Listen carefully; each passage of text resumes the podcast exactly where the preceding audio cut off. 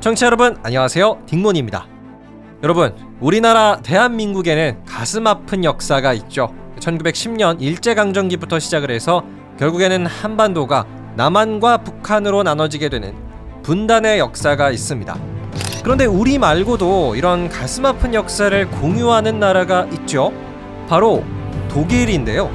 독일 또한 서독과 동독 이렇게 서쪽과 동쪽으로 해서 나라가 두 개로 갈라졌었습니다.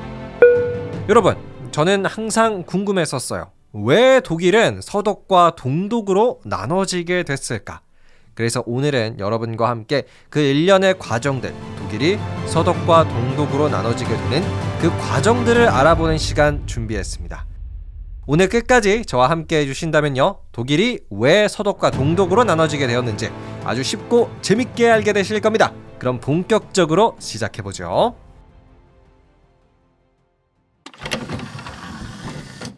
때는 2차 세계대전 1941년 11월이었어요. 일본의 진주만 공습이 시작되기 한 한 달 전이었습니다. 이때 당시 소련의 지도자였던 스탈린은 영국에게 이렇게 제안을 하죠. 영국, 우리가 독일과의 2차 세계대전에서 승리한다면 독일이라는 나라를 가만히 놔두지 말고 아예 우리가 독일을 잘게 쪼개서 분할 통치를 합시다. 라고요. 네, 소련의 입장에서는 뭐 충분히 이해할 만한 것 같아요. 왜냐하면 1차 세계대전, 뭐 사실은 독일이 일으켰다라고 볼 수가 있겠죠. 근데 그때 누구랑 싸웠냐면요. 프랑스, 영국, 이런 나라랑도 싸웠지만 러시아하고도 싸웠습니다. 근데 2차 세계대전, 이건 또 누가 일으켰죠? 나치 독일의 히틀러가 일으켰습니다. 근데 히틀러는 또 소련을 공격했잖아요. 그러니까 소련의 입장에서는 독일이 전쟁을 일으킬 때마다 자신의 국민들이 엄청나게 죽고 나라가 황폐화되고 이게 너무나도 힘든 겁니다. 그래서 소련의 스탈린이 이렇게 영국에게 제안을 한 거였어요. 독일이라는 나라가 힘이 너무나도 세니까 강제적으로 나라를 분할해버리자. 자, 근데 당시는 1941년. 그렇게 막 2차 세계대전에서 누가 이길지 잘 보이는 상황은 아니었어요. 영국이 독일한테 질 수도 있다라고도 보여지는 시기이기 때문에 영국은 아, 좋아요, 스타일린. 그렇게 합시다. 라고 하기에는 좀 시기상조였죠. 그래서 당시 스탈린의 아이디어는 구체화되지 않았습니다. 그런데 때는 1944년 6월 여러분 그 유명한 노르망디 상륙 작전이 성공을 해요. 그래서 1944년 8월 정도가 되면은 나치 독일의 점령을 받고 있었던 프랑스 파리까지 해방이 됩니다. 그러니까 이때부터는 거의 2차 세계대전에서 독일의 패배가 눈앞에 있는 상황이었어요. 그래가지고 같은 해 11월에 미국, 영국, 소련, 당시 나치 독일한테 승리를 거두고 있던 나라들이 모여서 회의를 했습니다. 그래가지고 결정된 게 뭐였냐면요. 우리가 이제 곧 독일을 이긴다면 아예 독일이라는 나라를 세 개로 분할해서 우리가 각각 분할한 지역을 통치를 합시다. 일종의 분할 통치에 합의를 했었어요. 그래가지고 어떻게 되냐면요. 일단은 독일의 동쪽, 소련과 국경이 맞닿아 있죠. 그래서 독일의 동쪽은 소련이 분할 통치를 하기로 결정을 하고요. 독일의 남서쪽은 미국, 북서쪽은 영국이 가져가기로 합의를 했습니다. 이때 당시에 지도를 보시면 아시겠지만 영국, 미국, 소련, 독일이 3등분한 영토의 사이즈가 다 비슷비슷해요. 뭐 그래서 원래대로는 미국과 영국, 소련이 이 세 나라가 독일을 분할 통치하기로 결정을 내렸습니다. 자, 그런데 때는 1945년 2월. 그러니까 독일이 패배를 선언하기 한 4개월 전쯤이었어요. 당시 영국의 지도자였던 윈스턴 처칠이 걱정을 하나 하고 있었죠. 왜 걱정을 했냐면요. 이 독일이라는 나라한테는 좀 저력이 있다라고 생각을 했던 것 같아요. 그래서 거대한 유럽 대륙 안에서 영국 혼자서 독일을 맡고 있는 건 그 기세를 맡고 있는 거 좀 버거울 수도 있다라고 판단을 했습니다. 그래가지고 영국의 오랜 동맹이었던 프랑스도 독일을 분할 통치하는데 껴주자라고 이제 다른 나라한테 제안을 했어요. 뭐 기존에 미국, 영국, 소련 이 3개국이 독일 분할 통치를 하는 게 아니라 미국, 영국, 프랑스, 소련 네 나라가 분할 통치를 하자는 거죠. 그런데 여러분, 소련의 스탈린이 이 아이디어를 굉장히 반대했어요. 왜 반대를 했을까요?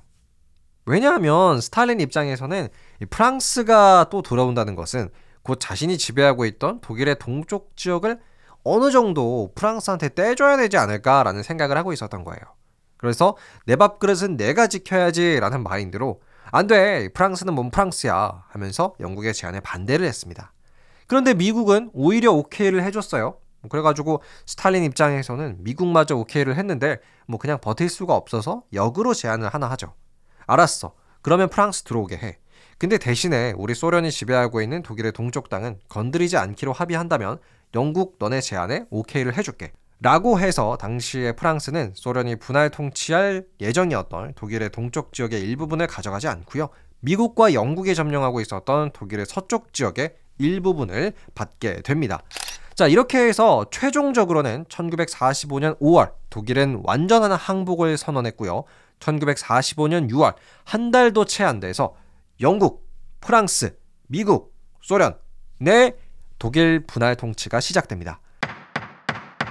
자, 이때 독일은 독일 정부라는 것조차 없었어요. 그러니까 사실상 이 네 나라한테 주권을 빼앗긴 것과 다름이 없었죠. 자, 여러분. 우리는 남한과 북한 이런 분단의 아픔을 겪어왔기 때문에 당시 독일의 미래가 어떻게 흘러가게 될지 조금은 감이 오실 것 같아요. 독일을 분할 통치하기 시작한 이 네 나라, 뭔가 서로의 의견을 잘 조율하면서 독일이라는 하나의 나라로 완전한 형태의 독일을 만들어주게끔 막 열심히 노력할까요? 이 네 나라가? 아니요. 다들 다른 생각을 하고 있었어요. 특히 소련이 가장 다른 생각을 하고 있었는데요. 소련은요, 본인들이 분할 통치를 하게 된 이 독일의 동쪽 지역에 공산주의 국가를 세워야 한다라고 이미 생각을 하고 있었어요. 애초부터 하나의 독일? 이런 생각은 전혀 없었던 거죠. 그냥 독일의 동쪽에 공산주의 국가를 세우는 게 우선적인 목표였습니다. 자, 그래서 미국도 소련과 이런 스탈린의 행동을 보고서 뭔가 이상하다. 그리고 공산주의 세력이 너무 넓어진다 싶은 거예요. 왜냐하면 이때 당시 소련이 2차 세계대전이 딱 끝나고 나서 뭐 다른 동유럽의 나라들, 루마니아, 불가리아 뭐 이런 나라들을 공산주의로 만들고 있었거든요. 그래서 미국 입장에서는 이거 큰일 났다. 이거 유럽을 가만히 놔뒀다가는 유럽 대륙 전체가 다 공산주의로 물들 수 있겠다. 라고 판단을 내렸습니다. 그래가지고 당시 미국의 대통령이었던 트루먼 대통령이 1947년 이렇게 선언을 해요. 우리 미국은 앞으로 공산주의의 위협을 받고 있는 나라들에게 전폭적인 지원을 해주겠습니다. 이런 연설을 발표했어요. 이게 바로 여러분 트루먼 독트린입니다. 근데 미국은 이렇게 말로만 하는 나라는 아닌 것 같아요. 실제로 그 공산주의를 막으려는 의지를 행동으로 보여줘요. 그 유명한 마샬 플랜을 시작하죠. 마샬 플랜은 2차 세계대전으로 황폐화가 된 유럽의 국가들을 대상으로 하는 좀 경제적 지원이었는데요. 쉽게 말해서 미국이 유럽한테 돈을 주겠다는 겁니다. 얼마나 좋냐면요. 170조 원 정도 좋다고 해요. 뭐 사실상 조 단위가 넘어가면 체감이 잘 안 되긴 하는데요. 뭐 엄청나게 많은 돈을 미국이 유럽한테 뿌리려고 했어요. 근데 이때 미국은요, 이미 공산화가 되어 있었던 동유럽한테도 마샬 플랜의 일종으로 돈을 주려고 했어요. 근데 갑자기 소련이 반대를 했습니다. 동유럽한테는 돈 주지 마라. 예를 들어 이런 거죠. 아니 왜 우리 아이한테 당신이 용돈을 줍니까? 하면서 아이가 돈을 못 받게 하는 뭐 이런 거라고 볼 수가 있는데요. 근데 솔직히 애들은 용돈 받고 싶잖아요. 근데 부모가 나서서 안 돼, 용돈 주지 마세요. 애 버릇 나빠져요. 이렇게 하면서 주지 못하게 막은 겁니다. 그래서 소련의 반대로 인해서 동유럽 국가들은 미국의 마샬 플랜 지원 대상에서 빠져버리고요. 서유럽의 16개국이 이 지원 대상에 포함이 됩니다. 그래서 미국은 엄청나게 많은 돈을 서유럽한테 주기 시작했어요.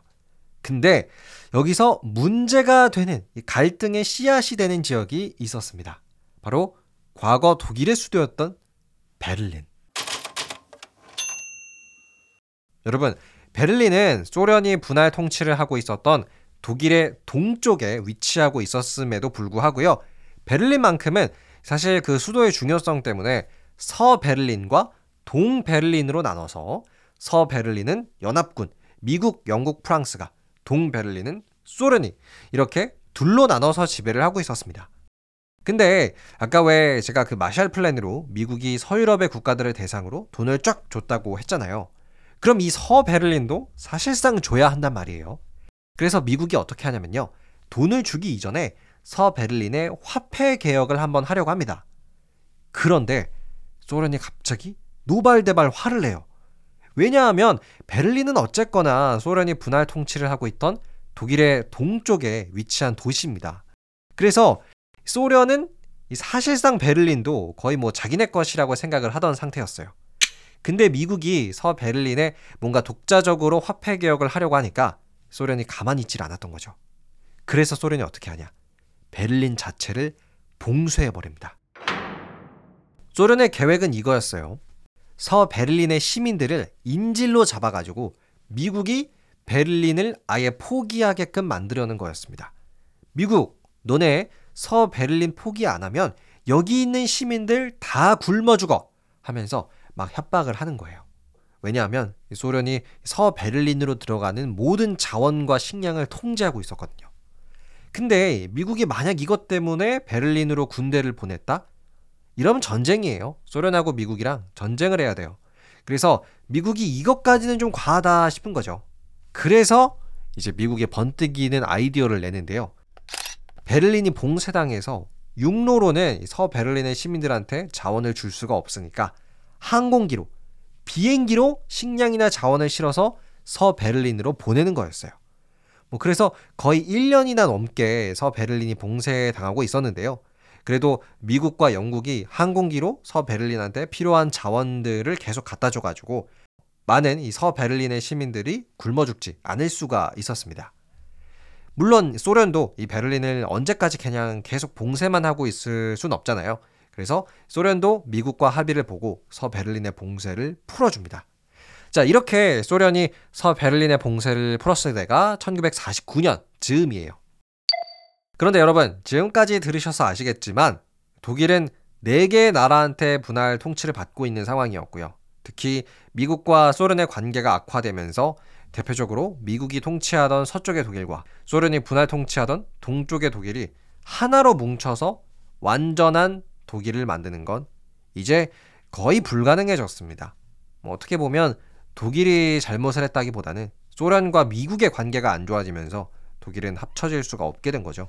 그래서 때는 1949년 5월 미국, 영국, 프랑스가 분할 통치하던 독일의 서쪽에는 새로운 독일이 탄생합니다. 이름하여 독일 연방공화국, 즉 서독이죠. 그리고 때는 1949년 10월 약 5개월 뒤에 소련이 통치하던 독일의 동쪽에는 독일 민주공화국, 즉 동독이 탄생합니다. 그래서 1949년 말부터는 독일이 아니라 서독과 동독의 시대로 접어들죠. 자, 여러분, 지금까지의 내용을 정리하면 그런 것 같아요.